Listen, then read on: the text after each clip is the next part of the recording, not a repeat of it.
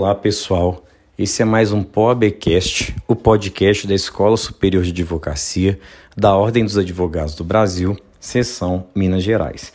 Eu sou Alneir Maia e o assunto de hoje é compliance, aspectos práticos, com a doutora Suzana Fagundes. Um bom episódio para todos. É, eu gostaria de agradecer a doutora Suzana, a doutora Suzana Fagundes. Eu peço que ela fale um pouco a respeito dela para a gente, explique um pouco a trajetória dela em breves palavras, porque o currículo dela realmente é muito extenso. Deixo na mão dela aí para selecionar e peneirar a, as maiores ou melhores qualificações dela, mas de, de imediato eu já digo que são excelentes qualificações, é uma pessoa muito qualificada. Então, um grande prazer para nós recebê-la nesse evento da, da Universidade FUMEC, da UAB, por favor. Muito obrigada, professor Alneir, um prazer enorme estar aqui com, com esse grupo, com a academia, sempre um prazer estar com vocês e, e essa iniciativa tão legal, tão interessante. Eu tive a oportunidade de ouvir o, o podcast que você me mandou, altíssima qualidade, espero que esse também seja proveitoso. Falando rapidamente de mim, quanto mais velha a carreira, vai ficando mais longo o currículo, né? E não é só vantagem de, de qualificação, né? Eu formei aqui na PUC Minas, tenho pós-graduação na Fundação Getúlio Vargas, um LLM na, na Northwestern University em Chicago, uma certificação em administração de empresas também na, na Kellogg University, em Chicago também, alguns cursos fora, é, no INSEAD, na França, na, outros na Kellogg, de administração e, e outras qualificações. Né? Mas acho que o mais interessante é que eu tive uma vida é, voltada em grande parte para a empresa. Né? Trabalhei 17 anos no grupo ArcelorMittal e agora estou há dois na Localiza. E trabalhei também em escritórios de advocacia grandes bancas é, no Brasil, no Machado Meia, é, e nos Estados Unidos, num, num escritório em Nova York, Sherman Sterling. Então, é, então tem essa visão é, da empresa e dos escritórios, e especificamente na área de compliance, que eu acho que é o nosso tema aqui, que é o que importa.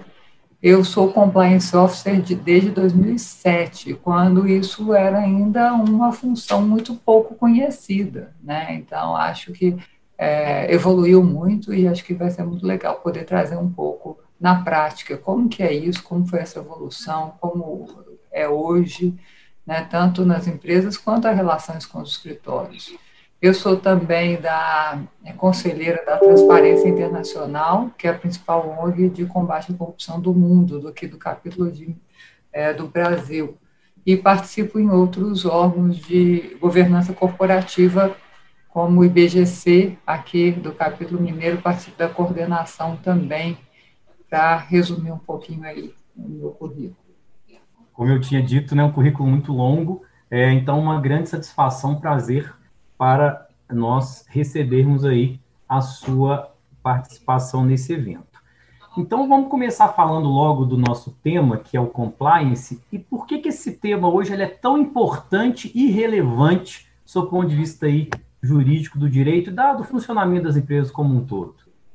É, esse, esse, como eu disse, né, é um tema que evoluiu muito. Eu lembro claramente quando, em 2007, eu fui é, indicada para ser compliance officer, as pessoas nem entendiam o que, que era aquela função, para que, que ela era necessária, já que, né, em tese, todos sabiam que tinham que cumprir com as leis. Então, para que, que você precisava de alguém que iria ter um foco específico no cumprimento de uma lei que não fosse já o departamento jurídico? Não havia essa, essa compreensão clara. Né? O que se tornou mais evidente, principalmente no Brasil, mas eu diria que um fenômeno mundial, é, na atualidade, a gente vive uma era que é a chamada economia da reputação. É né? um momento em que as empresas elas são valoradas não só pelo que ela entrega, né, não, mas também o produto, o serviço que ela entrega, o resultado financeiro que ela entrega,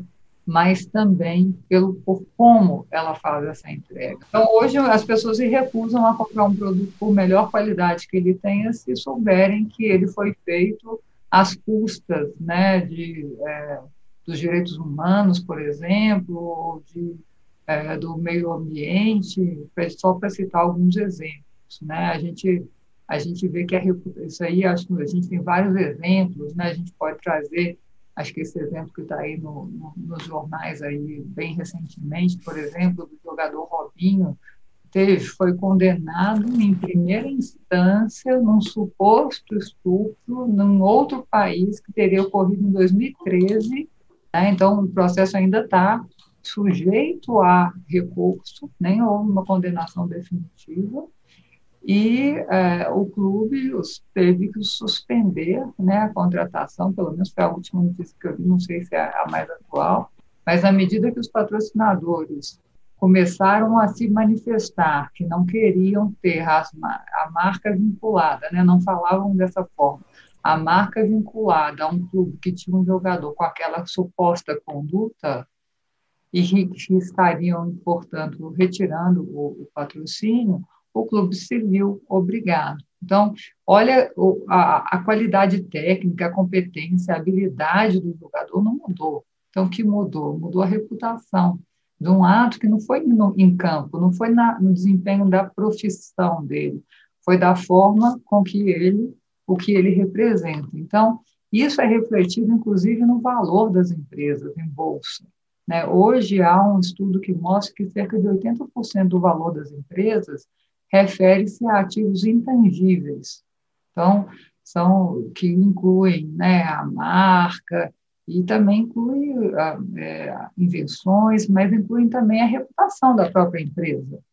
Então, isso se tornou efetivamente negócio. E aí as empresas começaram a colocar cada vez mais na agenda temas né, do chamado ISG, ou em português ASG, que é ambiental, social e governança, porque isso passou a ser valorizado, não só pelos seus próprios acionistas, mas também por todos os stakeholders. Né? Por exemplo, as pessoas querem é, trabalhar numa empresa é, cujos valores são aderentes aos seus valores individuais, cujo propósito seja aderente ao propósito individual. Então, para que as empresas consigam ter os melhores profissionais, ela tem que também ter uma boa reputação, principalmente as novas gerações aqui presentes. É, o mesmo se diz em relação a fornecedores. Fornecedores ou clientes querem, querem comprar é, produtos de empresas, como a gente falou, que tenham uma boa reputação. Acionistas hoje querem investir em empresas que não só têm um bom desempenho financeiro, mas também que cuidam do ambiente, que têm uma ação social correta, que tenha uma governança adequada. E governança tem tudo a ver com compliance, né? porque a governança basicamente quer dizer a forma com que a empresa toma decisão, tanto no conteúdo quanto na forma. E o compliance é, tem uma, uma proximidade, né? é um fator muito relevante da governança e que hoje é, não há um, um relatório de sustentabilidade um site da, da parte de relações com investidores das empresas que não diga o que tem sido feito também na área de compliance ou conformidade, como quer que se chame. Então, eu acho que esse é um caminho sem volta, porque hoje há uma demanda de, dos mais diversos stakeholders para que as empresas elevem a governança e elevem a, o, o nível do compliance para que entreguem resultados da forma correta. É, o, o Pedro Schenck, ele me fez uma pergunta antes da gente começar, e eu queria que ele fizesse essa pergunta para a doutora Suzana, o, Pedro. Como que os novos advogados, os novos estudantes que estão entrando no mundo profissional agora poderiam começar a trabalhar com compliance? Ah, essa pergunta é muito legal, porque muito se diz, Pedro, e é, hoje é curioso que os escritórios, é, a maioria deles, se você olhar no, na descrição né, do, tipo de serviço que eles oferecem, eles mencionam que é, prestam serviço na área de compliance, né, e muitas vezes é, a gente vai verificar como é o programa de compliance do próprio escritório de advocacia e ele não tem um programa de compliance. Então, você vê como que é, é incoerente isso. Né? Então, é efetivamente um assunto que cada vez se torna mais conhecido na teoria, mas na prática tem pouca, ainda não tem tanta divulgação, não tem tanta gente com, com essa experiência.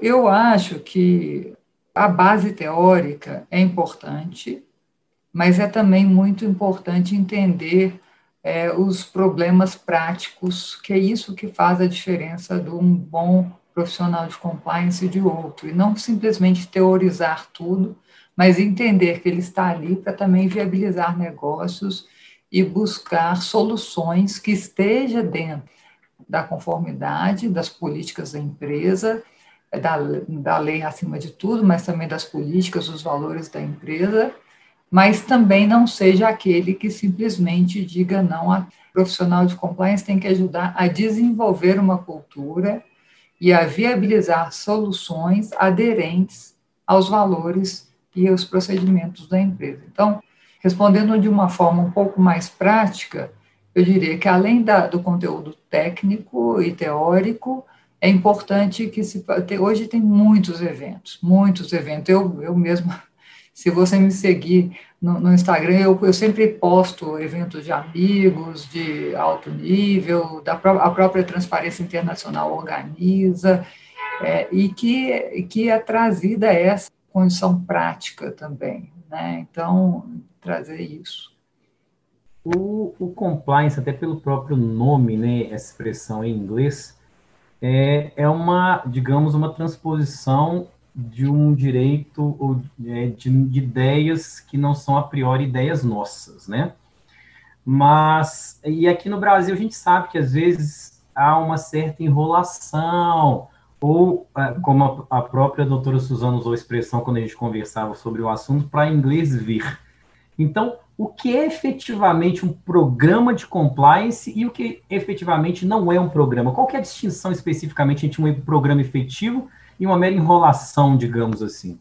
Todo mundo quer saber, né, Porque as fórmulas de bolo, realmente a gente herdou, é, principalmente da experiência americana, que é uma experiência mais antiga pela própria lei, é, não só pela lei anticorrupção, mas a lei que combatia né, a anticorrupção é, externa, né, a FCPA, que, e, e, na medida que a autoridade local, a DOJ, começou a aplicar efetivamente penalidades, né, e é daí a, a clássica frase do Departamento de Justiça americano que fala: se você acha que compliance é caro, tente não, não ter compliance, né, porque as penas passaram a ser literalmente bilionárias.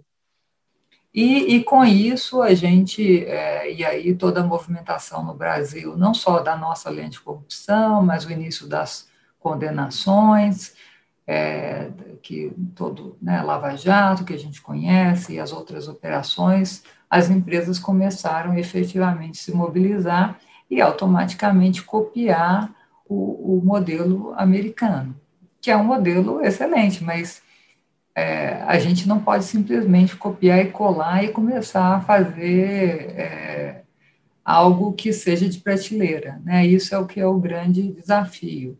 Você pegar é, boas práticas, se inspirar em boas práticas que estão são inúmeros escritórios de advocacia, inúmeras consultorias, na própria internet tem os modelos clássicos aí, e tentar adaptar para a realidade da empresa. Os modelos se baseiam normalmente em três pilares um programa efetivo.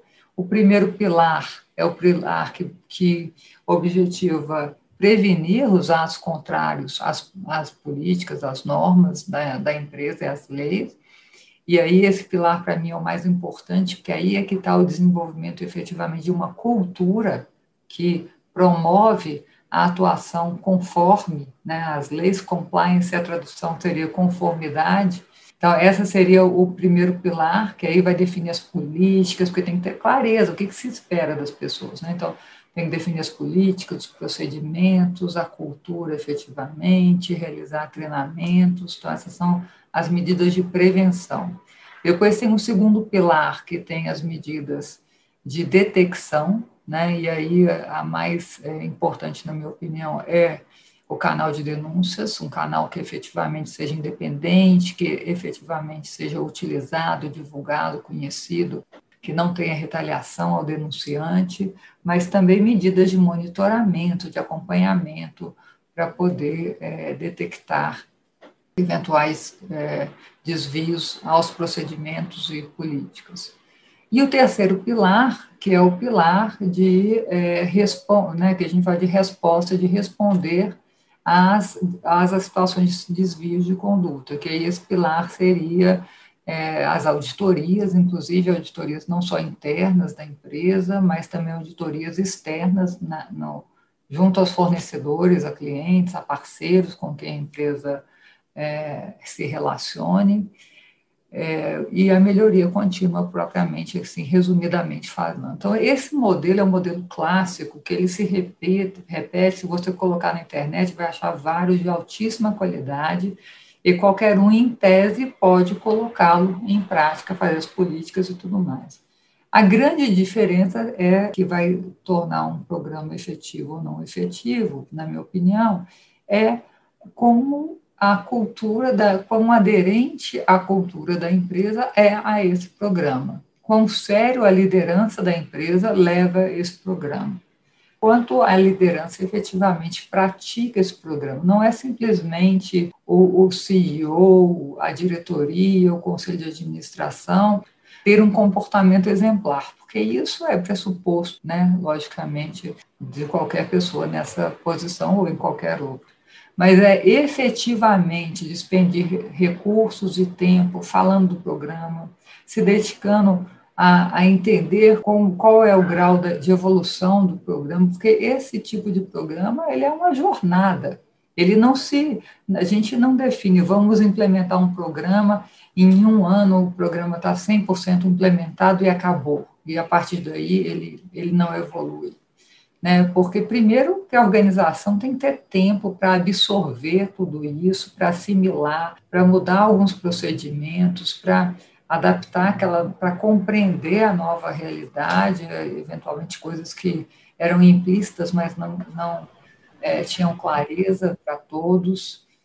É, e efetivamente os riscos mudam e a gente vai aprimorando e vai ajustando. Então, é, quão aderente e isso está no dia a dia. Eu acho que um bom teste, Alneir, é quando a empresa está disposta a perder um negócio, por exemplo, um bom negócio, porque ele não está aderente. Né, a, ou pagar eventualmente um pouco mais caro para um fornecedor, porque a alternativa é de uma pessoa que não compartilha os mesmos valores. Eu acho que isso são alguns testes, não quero dizer que sempre será isso, mas é, são algumas demonstrações de efetividade, sem dúvida, do programa. Se não há um comportamento da liderança nesse sentido, não há como dizer que o programa é efetivo. Eu fiz um podcast na, na, na própria ESA, o que você comentou sobre a questão penal do compliance. E muito se discutiu a, a respeito da pouca bagagem normativa em relação a, a essa questão. O compliance, digamos, no sistema americano, a cultura jurídica deles é diferente da nossa. Nossa cultura jurídica é muito baseada, então, na lei, na, na, na normatização. Como é que funciona esse aspecto, do ponto de vista legal, normativo, porque a gente tem poucas normas que tutelam essa questão aqui no Brasil? Primeiro, acho que o importante é definir um pouco que, qual é a abrangência do programa de compliance, né? Porque acho que aqui a gente acaba falando meio que implicitamente como uma é, abrangência de combate à corrupção, né? A atos de corrupção ou anti-suborno também. Né? Mas pode ser, né? Então, a, os departamentos de compliance, né, que eu ocupei, o que eu ocupo, o que eu ocupei, tem uma abrangência maior, né? Conformidade em, em rigor é, é, é, é, cumprir com as normas, com as, com as leis, com os padrões. Isso poderia ter uma abrangência gigantesca, né? Então, poderia ter desde as leis trabalhistas de licitação, anticorrupção, de defesa da concorrência, sanções econômicas, direitos humanos, a abrangência é gigantesca. Alguns alguns é, campos são mais regulados, outros menos. Né? De fato, o que é comum é começar pela. O mais comum é, no Brasil é começar um compliance anticorrupção, que nem sempre deveria ser o início, porque depende do risco da empresa, depende, acho que para iniciar um programa de compliance, a empresa tem que avaliar quais são os seus riscos de compliance, e aí entrariam inúmeras normas, depende do negócio dela. Por exemplo, uma empresa que é, depende altamente de, né, de receitas do setor público, certamente o compliance anticorrupção é o mais importante, mas uma empresa que é, exporta seus produtos depende basicamente de exportação e pode sofrer uma sanção econômica de algum país para o qual ela exporta e isso poderia ferir gravemente seu, seu negócio, esse talvez seja o foco é, de priorização. É, outras também que, que têm um setor é, é, com poucos competidores, que já tenha havido condenações de cartel ou outras é, medidas é, contra a livre concorrência, pode querer iniciar o seu programa ou focá-lo inicialmente nas compliance anti-concorrencial, é, anti né? defesa da concorrência. Cada um desses campos do direito, eles têm um nível de regulamentação diferente, de fato. Acho que o, o compliance anticorrupção no Brasil ainda tem muitos, é, muitas dúvidas, muitos campos ainda não regulados, né? É, um ponto importante, né, que, que hoje ainda estão em voga é, por exemplo, quando é feito um acordo de leniência, se ele poderia abranger também a questão criminal. Não pode hoje, não é, né, não é, não há essa definição como há no concorrencial você pode fazer um acordo com o CAD que também entre abarque os aspectos criminais. Então, isso gera, sem dúvida, é, muita, muita incerteza e torna mais difícil a vida de quem está atuando nessa área. E a gente acaba se baseando muito nos, é, é, em, em, aspectos que não são criminais, né, em boas práticas na parte de prevenção, a gente acaba se baseando muito na prática internacional, principalmente na parte anticorrupção e de defesa da concorrência, que é os próprios órgãos também se baseiam em boas práticas, mas em, em, outros aspectos a gente sabe que isso não se aplica ao direito, ao direito brasileiro e a gente tem que tem que consultar profissionais de várias áreas, né, um colegiado de profissionais para tentar construir a melhor caminho a seguir naquela situação. Né? Eu acho que é o exemplo da área criminal, que é o, foi o, obje, o objeto do, do, podcast. Como que uma investigação, até que ponto uma investigação interna pode ir sem ferir, por exemplo, aspectos trabalhistas e sem também ir protegendo a empresa dos aspectos criminais, os administradores ao mesmo tempo, e qual é a obrigação profissionais de compliance em relação, quando eles têm a ciência de todos aqueles fatos, o que pode ou não pode ser feito. Então, a jurisprudência está sendo construída aos poucos, ainda não é consolidada, não tem, né, não tem uma definição clara, e isso é, gera muita insegurança, é mais um aspecto do nosso direito que gera insegurança jurídica, mesmo aqueles que querem fazer o correto acharem que está fazendo a melhor coisa, o mais correto e poderem, no futuro, serem penalizados por algum motivo. O assunto do momento, e não poderia ser diferente, é a pandemia, porque impactou o mundo, né? O mundo, do seu ponto de vista sanitário, econômico, político e, é claro, do seu ponto de vista também jurídico. Então, de que maneira essa pandemia ela pode ter impactado ou não nessas políticas de compliance, doutora Suzana? Essa pergunta é super interessante. Muita gente eu, eu, me disse, né, eu ouvi falar que achava que com a pandemia ia ser uma oportunidade para acabar com compliance, né? Porque é a desculpa perfeita, pensa bem. Você está remotamente, não tem tudo, tem urgência, então é a desculpa perfeita para não cumprir com aquela burocracia, segundo alguns entendem, né, que o compliance gera, totalmente justificável, né, segundo alguns. Não foi a minha experiência e de diversas empresas que eu conversei. A Localiza, por exemplo, na, na pandemia, prontamente, né, como várias outras empresas, teve que, de repente, sem estar totalmente preparada, é, deslocar todos os seus empregados, funcionários para o home office e, é, ao mesmo tempo, também entendeu ser importante fazer, ajudar né, o, a área social, o poder público, no que fosse necessário pra, para o enfrentamento da pandemia dentro da condição da companhia naquele momento. E a gente tem uma política muito clara de que doações, principalmente se forem doações, não foram todas as nossas doações para o poder público, mas teve também a ajuda, precisava de carro para fazer entregas, enfim, que foram é, com o poder público, mas todas as nossas doações, antes de serem realizadas, realizadas, a gente passa por um procedimento de uma auditoria de integridade.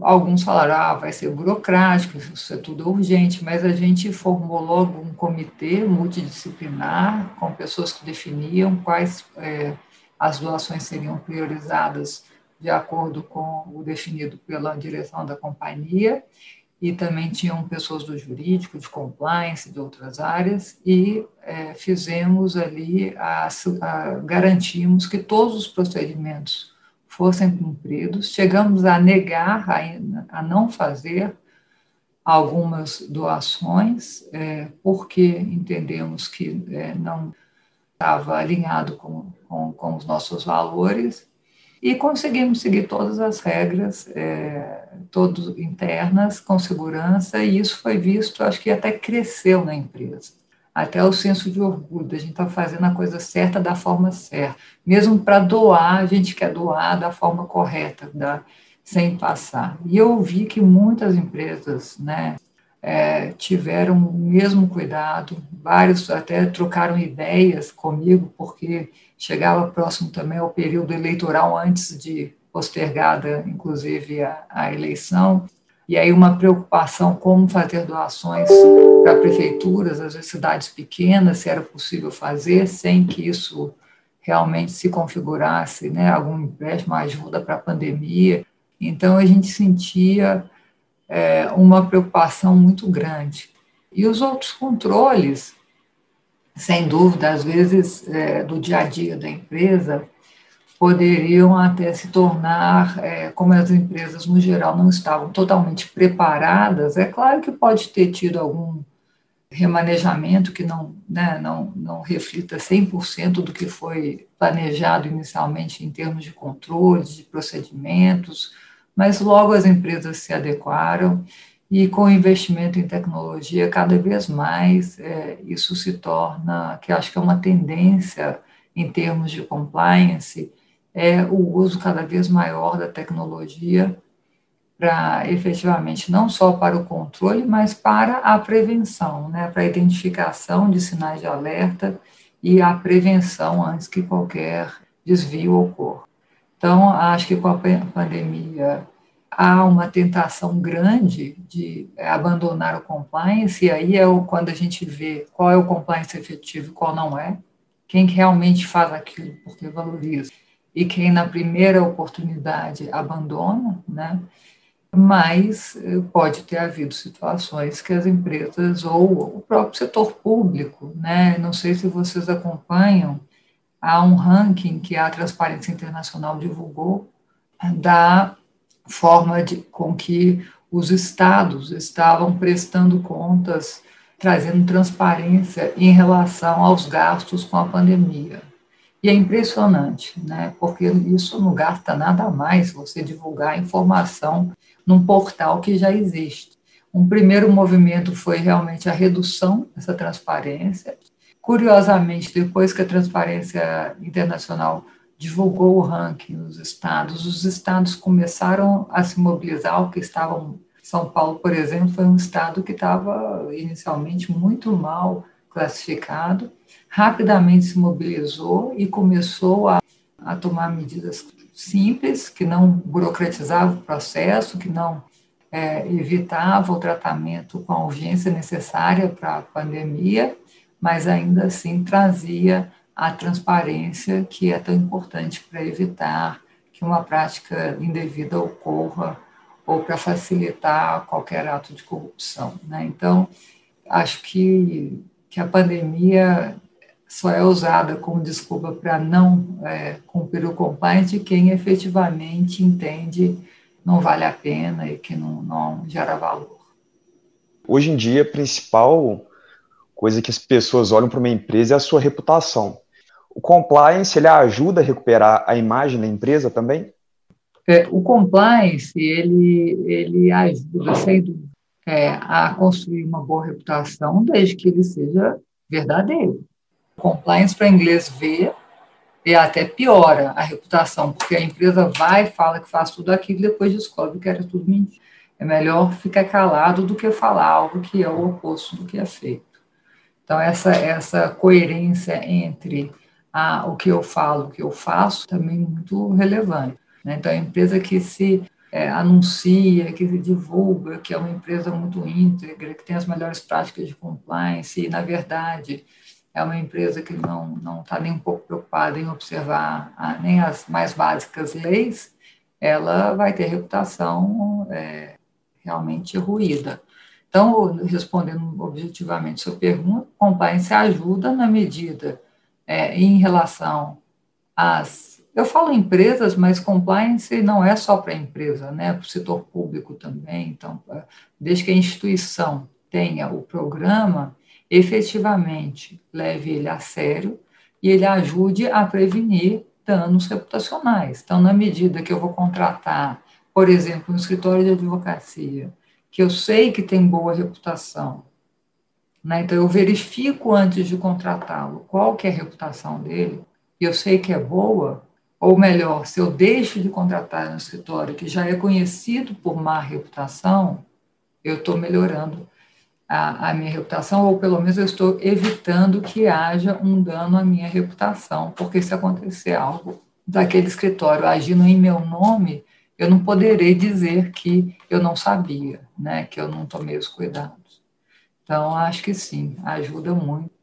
E é isso que a gente tem que defender, viu, gente, para implementar o compliance, porque tem muita empresa que ainda tem uma resistência é, na implementação, não porque seja contra ou queira fazer algo errado, é, mas por quem tem, acha, acredita que a empresa já faz já tudo correto, não precisa de métodos adicionais, de controles adicionais, do desenvolvimento de uma educação, de uma cultura adicionais para promover o fazer o correto, porque todo mundo já faz. Então, principalmente empresas familiares, né, que no começo todo mundo se conheciam, eram amigos com os mesmos valores, ou eram parentes, é muito difícil é, convencer que efetivamente nós não temos controle de tudo e que precisamos sim ter treinamentos, ter políticas claras, ter controles adicionais, ter um canal de denúncia. Então, as pessoas falam, não, se tiver alguma coisa errada, eles vão me falar, porque todo mundo me conhece, eu confio em todo mundo que está aqui. Então, é, é, claro que dependendo do tamanho da empresa, isso pode ser verdade, mas à medida que ela cresce, é muito difícil é, realmente ter o controle e ter o domínio de tudo isso. Né? O que, é o compliance anticorrupção? Como que eu começo isso?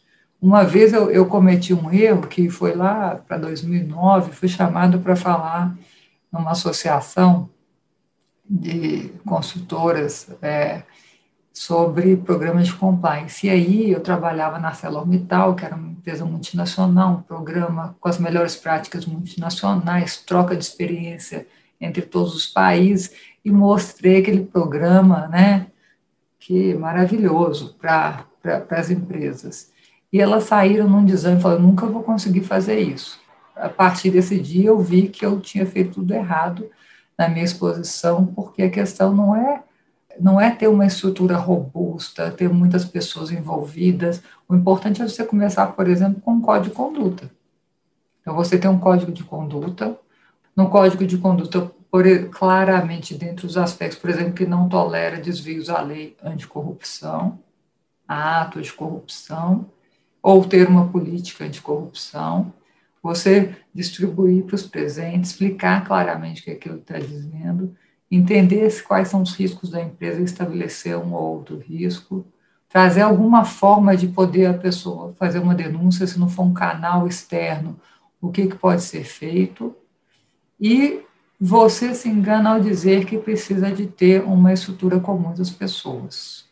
Como te disse, na minha experiência, duas empresas que eu atuei como compliance officer, a gente começou estruturas muito pequenas e optou por mantê-las pequenas e usar os outros departamentos para se envolverem efetivamente no programa e apoiarem nas suas expertises. Por exemplo, então, se eu tinha que fazer um treinamento, eu usava a área que tinha, é, a área de, de RH, que tinha já experiência em fazer um treinamento. Eu, se eu fosse fazer uma comunicação, eu tinha um apoio da área de comunicação. Se eu tinha que fazer uma auditoria de integridade, eu faria é, envolver. Então, hoje, na Localiza, são três pessoas dedicadas só à área, e tem pessoas da área de auditoria interna que fazem auditoria, tem pessoas.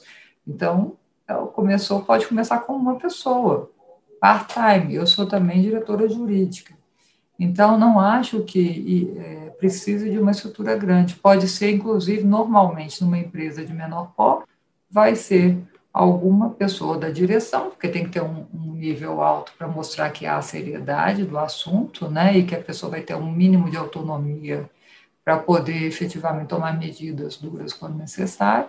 Compartilha, não, não será dedicada ao assunto, provavelmente, vai compartilhar com o outro, eventualmente, numa situação muito específica, vai contratar o serviço de vocês para poder assessorá-los na, naquela implementação, no esclarecimento de alguma dúvida, e vai ter um programa compatível com o tamanho da empresa. Isso é muito importante. Isso é muito importante porque a desculpa de que o compliance é muito complicado, então por isso eu não vou fazer, é um, é um erro enorme de quem entende ou de quem deixe, deixe entender que seja assim. Né? Comece pequeno, talvez fique pequeno, dependendo do, do trabalho, mas evolua. Evolua, se, evolua no, na compreensão, na disseminação, na forma como você coloca o tema de importante. Então tem que ter uma, tem que ser uma jornada que não acaba nunca, que é evolução contínua.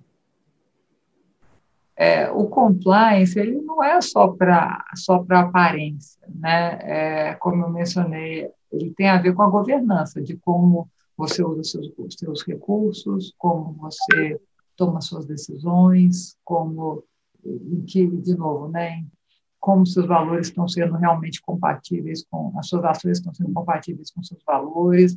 Então, é, ele se aplica a qualquer, a qualquer entidade, né? E acho que quanto uma empresa que não visa lucro, mas ela tem objetivos muito claros, ela tem que usar seus recursos da forma mais adequada possível, tem que assegurar também que seu processo decisório, que não há, por exemplo, assédios, que não há na, na forma de atuação. A gente ouve casos né, de, de, de, de entidades em que há muita vaidade, que poderia ter ações, é, atuações de formas que não são compatíveis aos valores de uma organização de ensino. Então, é totalmente, é, fica aqui a provocação já para a FUMEC, eu, eu, tenho atuado em alguns projetos com a Fundação Dom Cabral, e a, a Fundação tem um programa de compliance muito forte, propaga isso, porque se a gente está aqui debatendo, falando para os alunos que isso é, é algo a ser feito para a construção de uma sociedade melhor como um todo. Né? As próprias empresas, na minha é, experiência, não se atêm ao que ela faz, né? ela já vai em relação ao, a, que, a quem ela se associa, a, a, também a quem ela faz o bem, até aos clientes.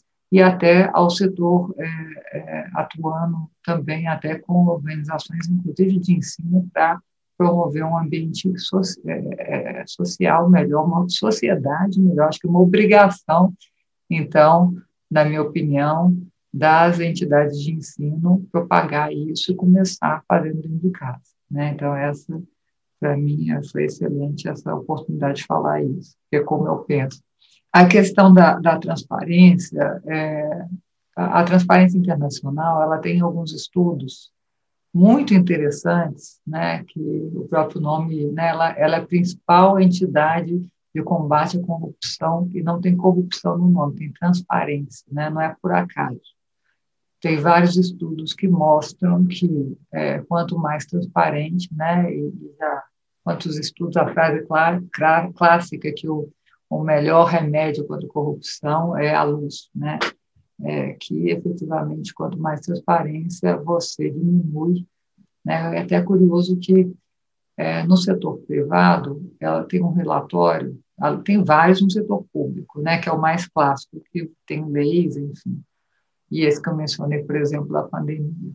Mas no setor privado, a transparência internacional já fiz no Brasil duas vezes, um relatório de transparência dos programas de integridade e anticorrupção é, de empresas. Então, ela pega as empresas brasileiras maiores, com, não sei, base em faturamento, não sei exatamente critério, e avalia o que está exposto no site da empresa em relação a isso.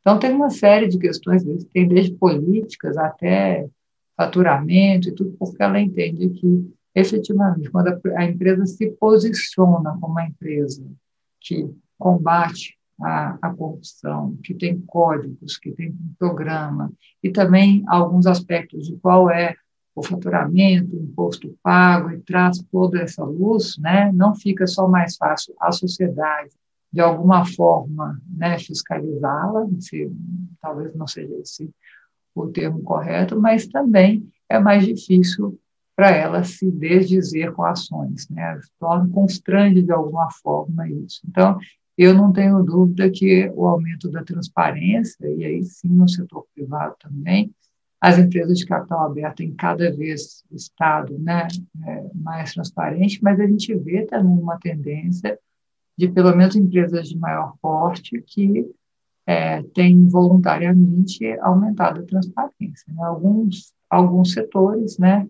nem tanto. Né? Os próprios escritórios de advocacia têm menos transparência, as instituições de ensino também, eu não acho que tragam muito transparência das suas finanças, por exemplo, e outros aspectos. Então, há, sim, espaço para é, melhorias aí, e acho que em benefício de todos também.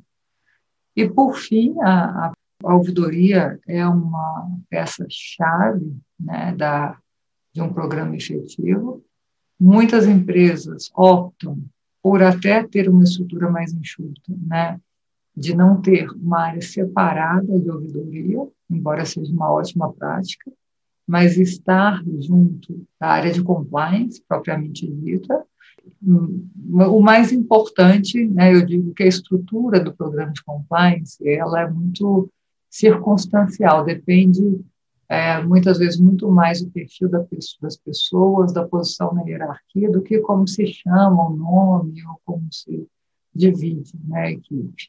O mais importante é que todas as denúncias e todas as reclamações sejam efetivamente investigadas e sejam realmente tratadas com isenção, com imparcialidade, sem retaliação. Isso é o mais importante. Se puder ter uma ouvidoria, ótimo. Se não puder, for através do, do, da área de compliance também muito bom, mas isso acho que é uma peça fundamental, sem dúvida nenhuma.